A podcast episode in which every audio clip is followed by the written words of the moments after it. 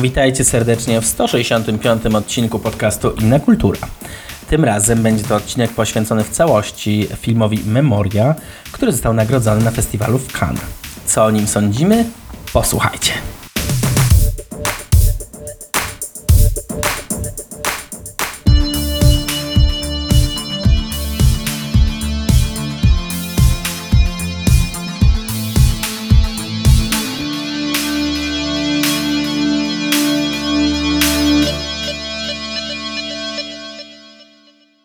Witajcie serdecznie.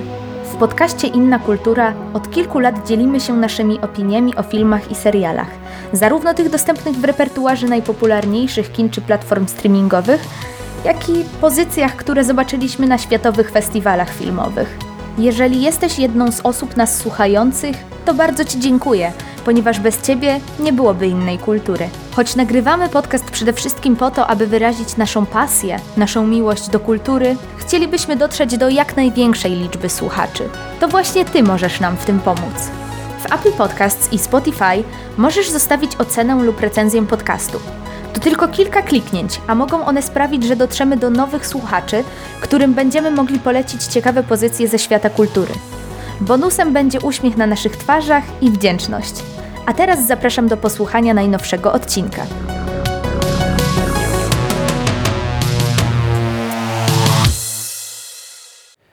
Dzień dobry, witamy w kolejnym odcinku podcastu Inna Kultura, odcinku z serii Julia tłumaczy film. Powrót. Więc Julia ze mną jest, tak. Cześć Julio. Cześć, cześć. Witaj Janie, witam wszystkich słuchaczy. Witam Cię Michale. Właśnie, jest z nami też Michał, który powrócił ze swoich wojaży. Długo wyczekiwany Michał Kaczoń. Cześć Michał. Cześć, dzień dobry, witajcie drodzy słuchacze. Witaj Julio, witaj Janie. Cześć. Dzisiaj będziemy rozmawiać o filmie, którego jeszcze nie ma w polskich kinach, ale zaraz do nich zawita, ponieważ premiera jest 22 kwietnia. Film Memoria, który wielu widzów, którzy uczestniczą w festiwalach filmowych, mogło zobaczyć na zeszłorocznym festiwalu w Cannes, a także na festiwalu Nowe Horyzonty, który odbył się w zeszłym roku. Tam Julia chyba ty widziałaś, a Michał chyba w Cannes widział, tak? Dobrze mówię? Tak. No to ponadto, super. Co warto też wspomnieć, na Nowych Horyzontach w zeszłym roku była retrospektywa Apichatponga Weerasethakula, który wyreżyserował również, jest autorem tego filmu. To jest film, który będzie wchodzić do naszych kin w ramach dystrybucji Stowarzyszenia Nowe Horyzonty. Serdecznie od razu zapraszamy. Dzisiaj będzie właśnie taka trochę nawiązanie do jednego z naszych starszych odcinków, gdzie Julia właśnie nam tłumaczy, dlaczego ten film jest ciekawy, a głównie będzie tłumaczyć to mnie, bo Michałowi się ten film podobał, z tego co pamiętam. Ja nie mówię, że mi się nie podobał, ale o tym sobie za chwilę porozmawiamy. A myślę, że jako, że Julia jest z naszej trójki największą fanką tego obrazu, to może zacząć. Tak, film Memoria, jak już powiedziałam, tajskiego reżysera Apichatponga Weerasethakula, jego najnowsza produkcja, gdzie, że tak powiem, podjął współpracę z Tildą Swinton, jedną z, myślę, naszych ulubionych aktorek, a przynajmniej moich, więc Tilda Swinton gra w tym filmie. Film się dzieje w Kolumbii, też w ogóle jeszcze ważny taki, to jest bardzo taka produkcja, że tak powiem, rozłożona po całym świecie, jeśli chodzi o swoją obsadę, o swoją ekipę i o swoją lokalizację. I to jest chyba jego pierwszy anglojęzyczny film. Tak. Co prawda ten film nie jest w pełni anglojęzyczny, ale w jakiejś części jest. I też dialogów nie ma tam bardzo dużo, więc czasami jest też jak film niemy, więc to też jest ciekawy dodatek, jeśli wspomnimy o językach. Tak. Jest to prawda, że jeśli chodzi o językowe bogactwo jest duże, jednakże minimalistyczne. Takim paradoksem tutaj trochę zajechało, ale tak to właśnie tutaj jest. Jeśli chodzi o fabułę, można ją opisać w, że tak powiem, krótko i zwięźle. Jest sobie Jessica, która jest białą brytyjską badaczką orchidei bodajże tam. I Jessica zaczyna słyszeć dziwne dźwięki. które nie dają jej spać, nie uniemożliwiają jej funkcjonowanie i właściwie Jessica szuka wyjaśnienia, czym są te dźwięki. Myślę o tym, czy na tym zaprzestać, żeby nie opowiedzieć całego filmu, bo mam tylko 2 zdania do opowiedzenia, a z tego co pamiętam już wyjaśniają całą historię. W zasadzie myślę, że na tym możemy poprzestać, bo to też jest w zasadzie cały trochę bajer tego filmu, że próbujemy razem z Tildą i z jej bohaterką jakby odkryć, co w zasadzie jest źródłem tego dźwięku. Tak. Można od razu powiedzieć, że fajnie jest, że w ogóle się dowiadujemy, więc to jest super, że ja miałem takie wrażenie, że jak oglądałem ten film, to był taki moment, że trochę się bałem, że się w zasadzie nie dowiemy niczego, co byłoby jakby oczywiście ciekawe w swoim zamyśle, ale jednak podoba mi się, że jednak dostajemy odpowiedź, która jest bardzo zaskakująca. Mam wrażenie, że nie da się jakby odkryć, oglądając ten film zawczasu, co ten dźwięk sobą skrywa, więc to jest fajne, że jesteśmy rzeczywiście zaskoczeni tym, co się dzieje w tym obrazie. Więc tak, więc to jakby bym powiedział na plus, ale tak rzeczywiście te 3 kropeczki zostawmy, żeby tutaj radość odkrywania tych sekretów mogli mieć widzowie. Ja wychodząc z kina powiedziałam i chyba w naszym podcaście, że ja jestem bardzo zła, że się dowiedzieliśmy.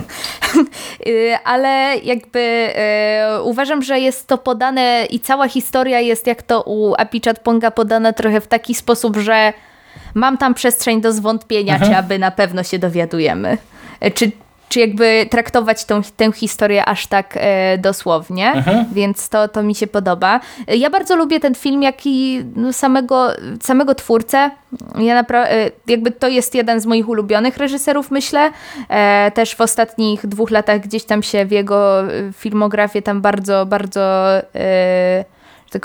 bardzo zgłębiałam ją. I bardzo lubię tę poetykę snu, ten styl narracji, powolny, równocześnie uwielbiam humor Weerasethakula, uważam, że jest przegenialny. Tutaj w sumie mogliśmy go trochę skosztować, w Skrajnych Rządzach też jest przecudowny, które widziałam akurat miesiąc temu po raz pierwszy. Boże, miesiąc temu, chyba 2 tygodnie temu. To mi tak czas, że tak powiem, leci. Ale to się zgadza ze stylistyką tego filmu, że tak ten czas płynie, nie wiadomo właśnie jak, bo jakby nie wiadomo, co się kiedy dzieje, w jakiej sferze czasowej jesteśmy, więc podoba mi się, że to jest idealne przejęzyczenie. Ja mam tłumaczenie filmu, a Michał ma jakieś zawsze za każdym razem dziwne tłumaczenie filmu za pomocą rzeczywistości. Takie jak to oddziałuje ze sobą. Tak, tak. Ale cudowne. Wynika to z tego, że ja też mam wrażenie, że przy pisaniu recenzji, na przykład jak piszę teksty, to też mam wrażenie, że często styl mego pisania jakby nawiązuje do stylu produkcji, o której piszę, więc tutaj też próbuję takie znaleźć smaczki, co się wszystko tak przeplata. No. Czyli napisałeś bardzo długą recenzję i powolną. Pisałeś ją drobnym maczkiem spokojnym. Bo tak, przy tym filmie faktycznie ma się poczucie, że czas płynie inaczej. Ja mam wrażenie, że podczas mojego seansu urodziło się bardzo wiele dzieci na świecie. A równie dużo, no tak. Więc generalnie film zaczyna się od tego, tak jak Julia już wspomniała, to jest dosyć powolny styl narracji i to powinno ludziom, którzy nas słuchają już trochę dłużej, wiele wyjaśnić, dlaczego Julia ten film lubi. Ponieważ Julia bardzo lubi filmy z nurtu slow cinema. I od razu wiedziałem, że ten film taki będzie, mimo że nie wiedziałem o nim za bardzo nic wcześniej przed seansem, ale pierwsze minuty mi pokazały, jaki będzie ten film, ponieważ główna bohaterka przez jakieś 5 minut wstaje z łóżka. I to już była pierwsza czerwona lampka. Ale tutaj mówię oczywiście z takim lekkim przekąsem i trochę żartuję, ponieważ tak jak wczoraj ja skończyłem wczoraj ten film oglądać i napisałem do Julii, do Michała, że wyraziłem moje lekkie niezadowolenie tym seansem, ale minęło jakieś 24 godziny i muszę powiedzieć, że trochę we mnie ten film urósł w mojej takim odbiorze, w mojej ocenie. Nadal czekam, aż Julia mi go trochę wyjaśni. Nie wiem, możesz mi go nawet wyjaśnić po nagraniu, żeby nie zadać szczegółów, bo ja nadal nie wiem, co tam się do końca wydarzyło. Ale mimo wszystko doceniam pod niektórymi względami ten obraz. Przede wszystkim Tilda Swinton jest jak zwykle po prostu magnetyczna. Tak? Ona chyba w czym by nie grała i kogo by nie grała i jak, to zawsze się bardzo dobrze się na nią patrzy. Ogląda się tych jej bohaterów, bohaterki, więc no jeżeli ktoś jest fanem Tildy, to zdecydowanie warto ten film obejrzeć. Na pewno na pochwałę i na uwagę zasługuje ten film od strony technicznej, a zwłaszcza dźwiękowej. To jest naprawdę świetnie udźwiękowiony film, świetna tutaj jest ta robota. Ostatni raz chyba tak bardzo na mnie film dźwiękowo zrobił wrażenie, to jak oglądałem Sound of Metal. Muszę powiedzieć, że jakoś tak... Czyli coś się udało. Nie, no tak, wiesz, no ja nie jestem fanem, mówię, takiej narracji bardzo powolnej, bo uważam, że dużo scen, gdyby je skrócić, to by się tak z pół godziny tego filmu wycięło spokojnie, no i ale to nie chcę mówić, że to jest jego minus. No ja po prostu nie jestem fanem czegoś takiego i do mnie to osobiście nie przemawia. Lubię, jak się trochę więcej dzieje, ale mimo wszystko ten film jest bardzo ciekawie nakręcony. Ja nie znam za bardzo twórczości tego reżysera. Widziałem chyba jakiś jeden jego wcześniejszy film, którego tytułu nie pamiętam w tym momencie, ale może kiedyś sobie coś ponadrabiam.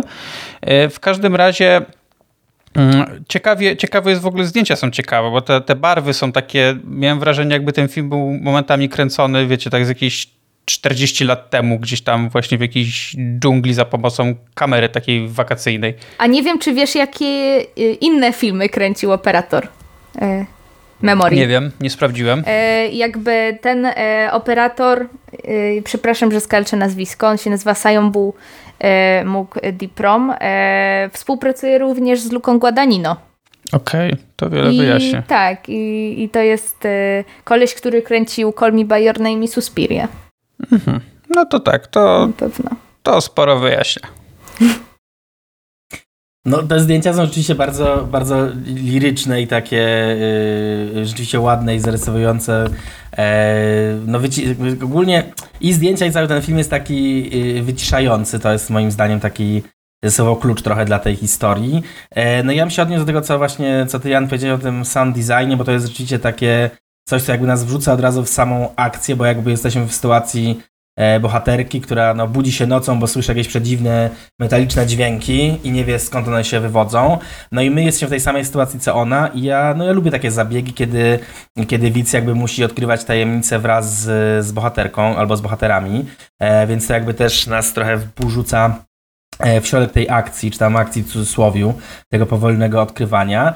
No i właśnie też mi się podoba to, co powiedziałeś o tym Sound of Metal, bo tam w zasadzie jest też no, to podobny zabieg, tak? W sensie, że w podobny sposób właśnie ogrywamy dźwięki, ich brak i jakby jesteśmy dzięki temu w tej sytuacji, w której jest bohater i nas to jakby po prostu przyciąga coraz bardziej.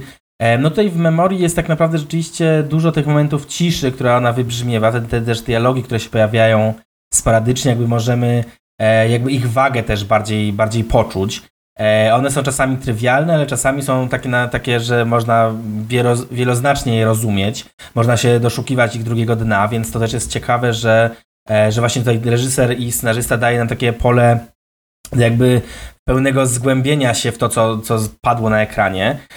Jeszcze a propos tego powolnego tempa i tego, że mówiłeś, jak się trudno tobie było wgryźć na początku, to ja pamiętam, że akurat to mi się podobało, co mnie teraz zaskoczyło w sumie, że mi się to podoba, ale w pewnym momencie tego filmu oglądamy scenę, która jest dość długa, w której jeden z bohaterów zasypia. I my oglądamy, jak na ekranie bohater zasypia. I samo to jest bardzo jakby takim ciekawym zabiegiem, właśnie takim totalnie jakimś kontemplacyjnym, medytacyjnym wręcz, bo to jest jakby coś, takich rzeczy się w kinie moim zdaniem nie ogląda, przynajmniej ja też nie spotykam się z takimi rzeczami. Prawdą jest, że rzeczywiście mało też filmów tego reżysera widziałem, więc może to jest zabieg, który on często stosuje, ale podobało mi się właśnie to, że to jest taki sposób wyciszenia, że Jakby akcja w cudzysłowie na ekranie, w sensie to, że facet zasypia, a my i tak jakby jesteśmy jakoś tak przyciągnięci do tego ekranu, w sensie, że nadal to oglądamy, nadal jakby nas nie chcemy tego wyłączać, aczkolwiek właśnie a propos nie chcemy tego wyłączać, ja się bardzo cieszę, że widziałem ten film w kinie, bo nie wiem, jakbym go oglądał w domu z taką możliwością właśnie albo przyspieszenia, albo zapauzowania. No i tutaj chciałem się odnieść do jednej rzeczy, która mi się też bardzo podoba w promocji tego filmu. My też przed nagraniem jakiś czas temu o tym mówiliśmy, że amerykański dystrybutor Neon tak wymyślił sobie promocję tego filmu, że on nigdy nie trafi na VOD, w Stanach przynajmniej, tylko będzie jeździć od festiwalu do festiwalu, od kina do kina i to będzie taki rodzaj takiego artystycznego przedsięwzięcia, trochę tak jak wystawy w muzeach albo sztuki teatralne, że trzeba być po prostu w konkretnym miejscu i to oglądać, obcować z tą sztuką akurat właśnie w sali kinowej. To mi się bardzo podoba, bo też właśnie tak jak rozmawialiśmy o tym sound designie, to właśnie te dźwięki są mega ważne do odbioru dla tego dzieła i właśnie w kinie właśnie ten dźwięk taki kinowy i to, że ten dźwięk, ten metaliczny będzie tak się roznosić po prostu razem z nami, jak jesteśmy w tej ciemnej sali, to jakby dodaje całego uroku tej historii, więc mi się wydaje, że to jest oczywiście super, super pomysł i fajny pomysł na promocję. Oczywiście jest to pewnie jakiś taki rodzaj elitaryzmu, tak, że robimy takie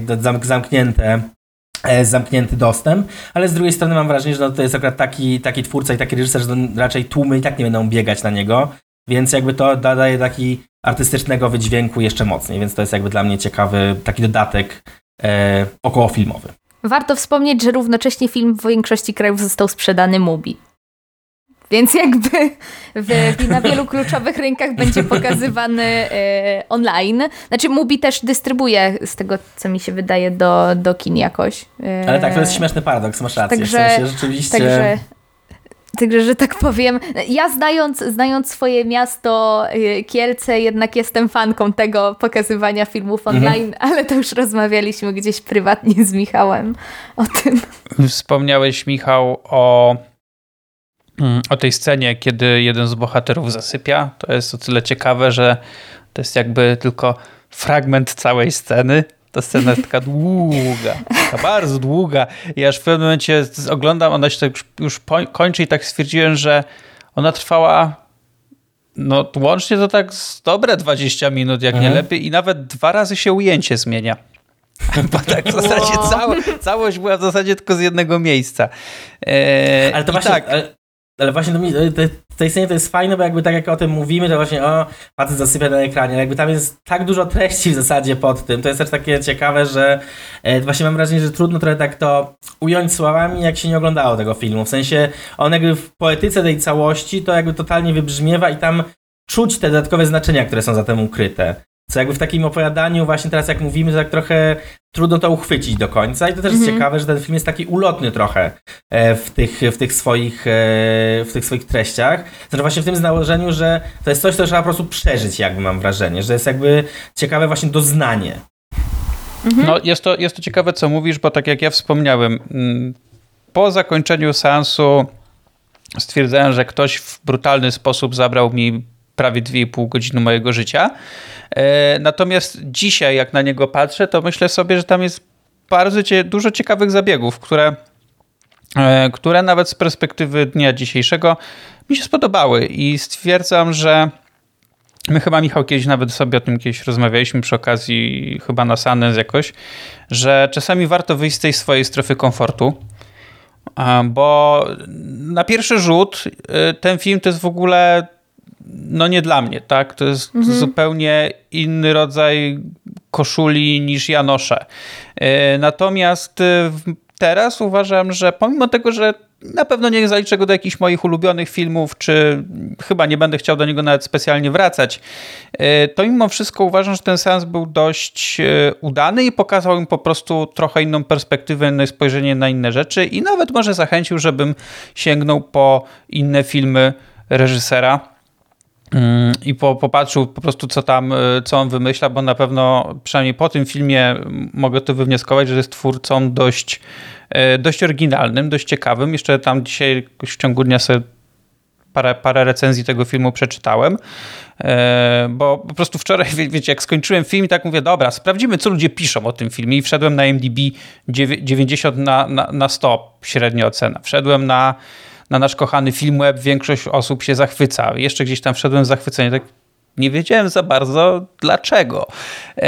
I poczytałem też trochę o samym reżyserze właśnie i zobaczyłem, że on ma bardzo dużo, jego styl ma dużo ciekawych elementów, które pojawiają się też w tym filmie, ale w innych są tak jeszcze bardziej uwypuklone. Więc może zapytam Julii pewnie tam kiedyś, po co konkretnie sięgnąć, bo ty mówiłaś, że widziałaś praktycznie wszystkie jego filmy, więc coś tam sobie wrzucę kiedyś na ten mój filmowy ruszt.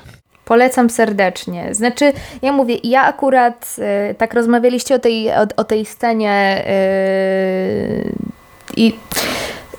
Jakby ja lubię po prostu tę, tak jak Jan już powiedział, też poetykę slow cinema za to, jak bardzo reżyserzy, jej przedstawiciele szanują czas. Jakby nie mój czas, swój czas, tylko po prostu czas. I jak bardzo obsługują się z nim ostrożnie i bardzo... uwypuklają pewne takie mini, że tak powiem, wręcz niezauważalne dla nas zmiany, rzeczy, nad którymi się nie do końca zastanawiamy, coś, co mi się trochę kojarzy z pracami Bergsona. Po prostu takie fragmenty rzeczywistości, na których nie poddaje się takiej ogromnej analizie, jakie zachodzą podczas niej zmiany, tylko od razu poddaje się, że tak powiem, syntezie wszystkie te milimomenty, które tam zachodzą i jakby po prostu bardzo doceniam to, jak ci, bardzo gdzieś to też ze mną gra i uważam, że tego też w kinie potrzebujemy teraz. Kiedy faktycznie kiedy od wielu lat gdzieś tam w filmach bodźców jest coraz więcej, kino to głównie bodźce, szczególnie to mainstreamowe i jednak fajnie, jak czasem trochę realistycznie zwolnimy, trochę zmieni się ta poetyka, ta narracja i schodzimy do takiego stylu. To ja bym się odniósł do tego, bo podobało mi się, co powiedziałaś właśnie o tym, że są takie momenty, nad których się jakby normalnie nie zastanawiamy i jakby nie... Są takie rzeczy, które jakby no mijają i jakby trochę nie myślimy nad tym i właśnie jak ten czas płynie i jakby jakie są dodatkowe znaczenia, to w tym kontekście mi się na przykład bardzo podobała i tak naprawdę rzeczywiście super byłem zaangażowany we wszystkie te sceny, które są z dźwiękowcem, tak? Bo ten film dotyczy tego, że bohaterka słyszy ten dźwięk metaliczny i nie wie, co to jest. No i w pewnym momencie trafia do studia nagraniowego, trafia do... na konsultację z dźwiękowcem, no i oni próbują znaleźć ten dźwięk, tak? On próbuje w swoich słuchawkach w tym studio go odtworzyć i to jest w ogóle super, bo to jest właśnie jakby ten sposób ich rozmowy, to jak oni w ogóle dochodzą do tego, jak to brzmi i my też słyszymy te różne wariacje z głośników, to było bardzo fajne, też fajnie się odnosi do tego, co ty powiedziałaś o tym, że no właśnie taką wagę przykładamy do tego, do czegoś, co moglibyśmy po prostu pominąć, jakby przymknąć oko, tak, przymknąć ucho i jakby zapomnieć. No clue jest takie, że bohaterka nie może zapomnieć, my też nie możemy zapomnieć i właśnie fajnie jest, że dostajemy odpowiednio dużo czasu na to, żeby przeanalizować to, co słyszymy, to, co się tam dzieje.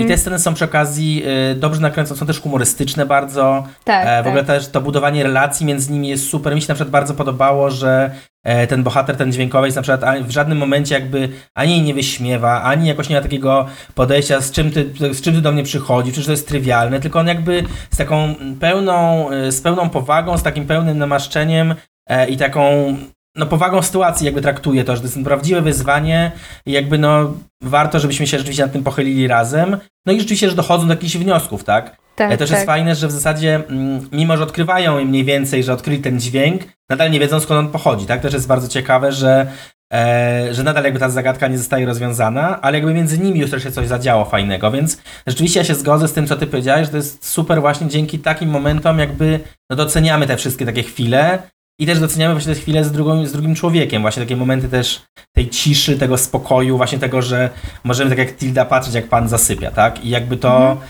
buduje jakąś taką intymność, buduje jakąś relację, jakby trochę się czujemy momentami tak trochę awkward, ale potem jak z tego wychodzimy. To jest właśnie fajne, że no właśnie, że znowu cały czas jesteśmy w tej sytuacji bohaterki i jakby możemy się jakby pochylić też trochę nad naszymi własnymi przemyśleniami na ten temat.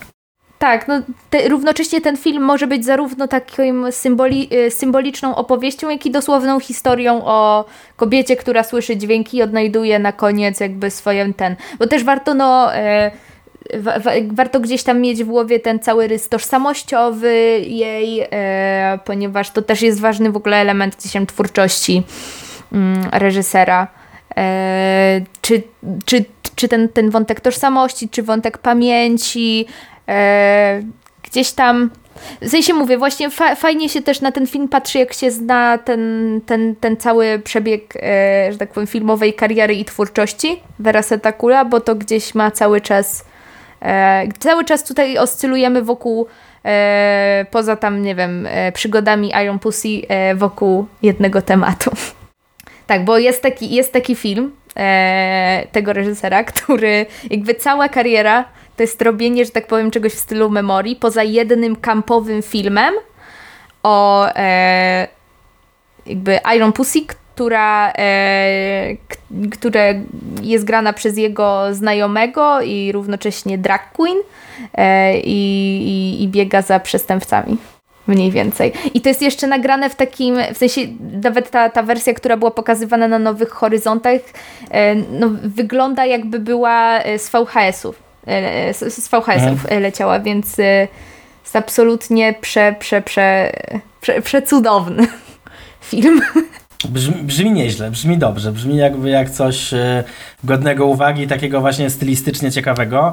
I właśnie a propos jeszcze stylistyki, mi się podoba to, co w sumie Jan powiedział jakiś czas temu o tych zdjęciach, że to jest taki film, który mógłby spokojnie 40 lat temu powstać.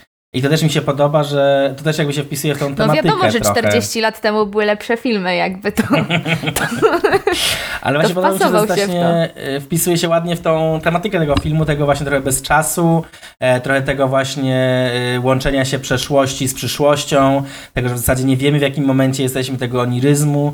Więc ciekawe jest, że właśnie te zdjęcia są takie, że właśnie są też no, ponadczasowe w jakiś sposób, tak? I takie trochę bezczasowe, że możemy po prostu je no nie przypisać do konkretnych czasów, tylko właśnie, że jest jakiś świadomy zabieg, że to też ładnie się komponuje razem z tą historią.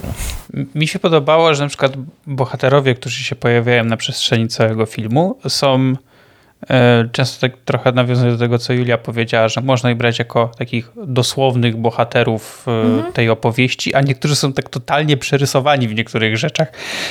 Tak jak jeden z tych bohaterów, o którym wspominaliśmy, że zasypia. Nie zdradzamy, o co dokładnie chodzi, ale to było takie o co wam chodzi, ludzie? Co wy do mnie mówicie? Czy ta lekarka, która się tam w międzyczasie też pojawia? Generalnie no, ciekawe na pewno to było doświadczenie i tak jak już nieraz mówiłem podczas seansu to trochę nie wiedziałem, gdzie jestem i trochę chciałem stamtąd uciec. To teraz patrzę na to, że bardzo, bardzo ciekawe rzeczy w sumie były tutaj pokazane i jestem bardzo ciekaw, jak ten film zostanie odebrany przez tą szerszą, nie chcę mówić szeroką, no bo to nie jest jednak film mainstreamowy i nie będzie też tak mainstreamowo wyświetlany u nas, ale przez publiczność, która nie jest publicznością festiwalową i co ludzie będą o nim mówić, bo na pewno część osób się na pewno skusi samą Tildą Swinton, tak? No bo ona jednak jest taką gwiazdą takiego formatu, która zachęca do tego, żeby wybrać się do kina i jestem bardzo, bardzo zaciekawiony tym, jakie będą reakcje na ten film. Publiczności. Mhm. Jestem ciekawa, jak ten film gdzieś sobie poradzi. Szczerze mówiąc, nie wiem, jak było z poprzednimi filmami Apichatponga w kinie, bo nie za bardzo jeszcze wtedy się jakoś orientowałam w ogóle, albo byłam na świecie nawet w niektórych przypadkach. No, na pewno nie jest to ten... Myślę, że to może być jednak trochę coś jak Case z wujkiem Bunmi, bo wtedy akurat wygrał Złotą Palmę, więc... A tutaj ma Tildę Swinton. Także... No i też warto wspomnieć, że też ma nagrodę z Cannes w zasadzie. Ma nagrodę jury, tak, więc jakby...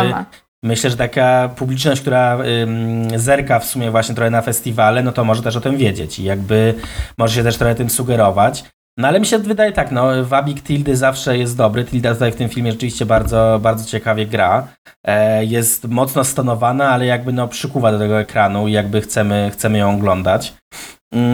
Więc tak, no ale też nie wiem właśnie jakby jaki będzie odbiór, ale mi się wydaje, że to są już takie filmy, które ludzie bardzo świadomie wybierają. W sensie, że wydaje mi się, że akurat tego rodzaju historie to trudno takiego niedzielnego widza, który trochę przypadkiem wpadnie, tylko jednak bardziej takie świadome jest i będą wiedzieć jakby trochę na co się piszą i że będą wiedzieć, że jest tego rodzaju pewien rodzaj medytacji, bym powiedział. Nawet zresztą w materiałach się przecież tak pojawia, że to jest taki film Odyseja, film Sen, tak? Takie sformułowania, które już pokazują jakby jaka to będzie stylistyka.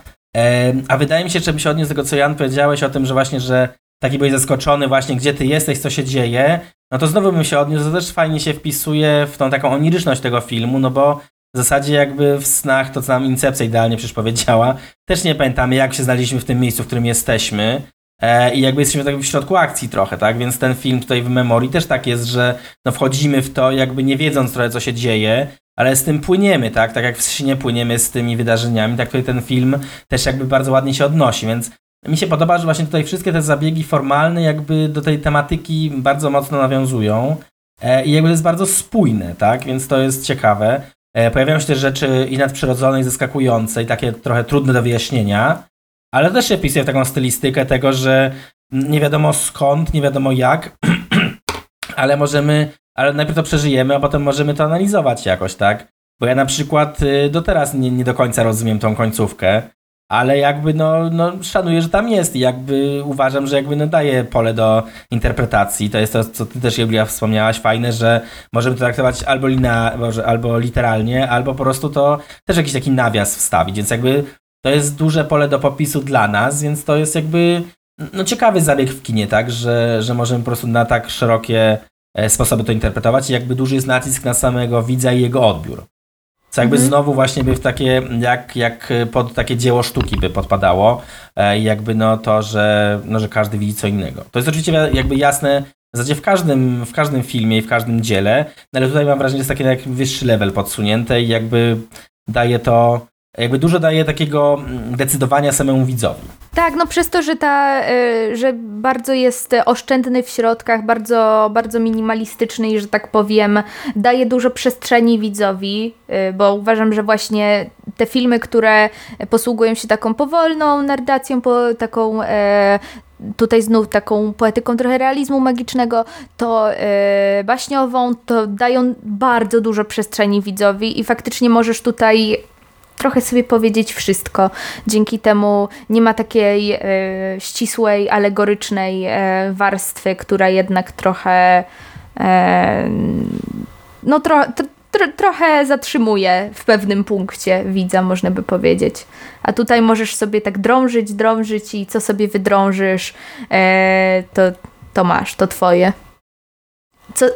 Bo tak mówię, że Janek tak siedzi cicho. Nie, no ja słucham sobie. Bo Jan obejrzał 2:15 Memorii, więc teraz wie, że trzeba słuchać, tak? Jakby się wychillował, tak. Jakby płynie po prostu. Ten film pokazał mi po tym, że nawet jak skończyłaś mówić, to jeszcze przez pół godziny może się coś wydarzyć, więc czekam. O właśnie, na przykład to, co teraz robisz. Słuchaj, no nie spodziewałem się tego, a jednak warto było na to czekać. Słuchajcie, bo ja generalnie o tym filmie fajnie było porozmawiać sobie nawet ze spoilerami, no ale no jako, że jeszcze jesteśmy przed oficjalną premierą, no to nie chcemy nikomu tego robić. Możemy sobie kiedyś do tego jeszcze wrócić. A tak na ten moment jak obejrzycie, słuchajcie więcej filmów reżysera albo wszystkie. W ogóle, jak obejrzycie więcej filmów. Tak, a to już w ogóle. To wtedy możemy gadać. O, ale to byłby dobry, jakby się zrobił taki rewatch reżysera na przykład. Znaczy w naszym wypadku watch, przynajmniej w moim. To mogło być dość ciekawe doświadczenie. Bardzo polecam. I bardzo czasochłonne. Już jeden pomysł na długą serię mamy, więc co się będziemy ograniczać, no. Czemu nie? Zawsze warto tutaj też właśnie jest to wychodzenie ze strefy komfortu. Ja myślę, że to jest dobre hasło reklamowe dla naszych słuchaczy, dla naszych słuchaczek, dla osób słuchających nas. Jeśli chodzi o pójście na ten film, jakby wyjdźcie ze swojej strefy komfortu, jeśli nie lubicie takich filmów. Jeśli was nie zachęcił ten opis, to wyjdźcie ze swojej strefy komfortu i wejdźcie w strefę komfortu Julii. Dokładnie. No i ja jeszcze przytoczę to, co mi się bardzo podoba akurat w opisie reklamowym tego filmu, czyli że ten film zostanie z tobą na zawsze, co jest bardzo takie górnolotne i wzniosłe i ciekawe.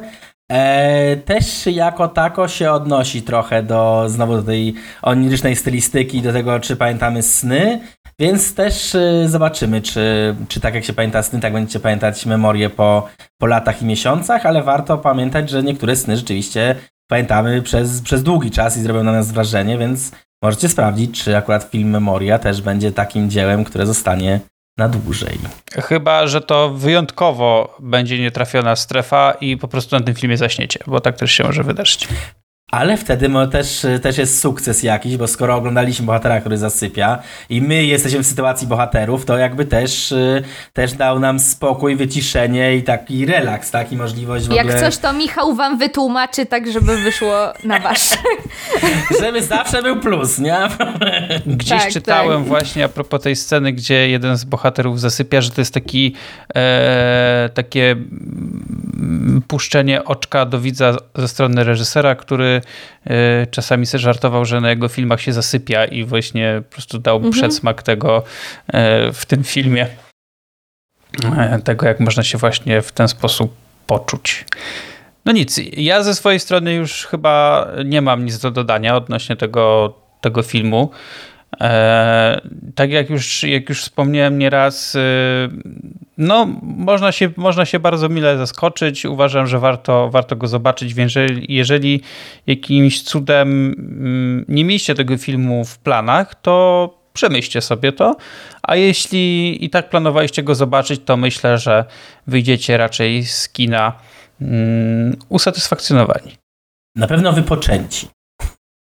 Jakkolwiek to rozumieć, na pewno będziecie uspokojeni i wypoczęci, więc to też jest jakaś rekomendacja. Tak jak padło z ust Julii w pewnym momencie, teraz w takim czasie, gdzie jesteśmy przebodźcowani, no to też jest taki moment na wyciszenie, też jest zawsze wskazany. Więc ten film na pewno takie wyciszenie daje, możliwość wsłuchania się trochę w siebie też, więc...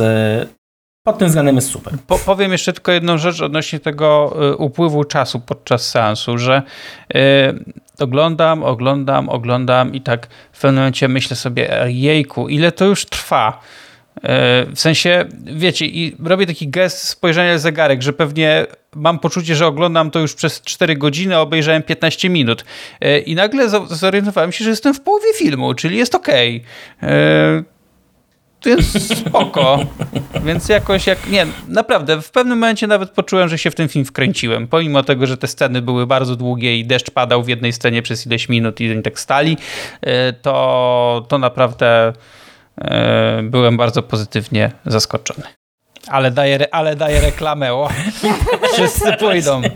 Ale jest to, co by nie było, bardzo optymistyczny akcent na koniec.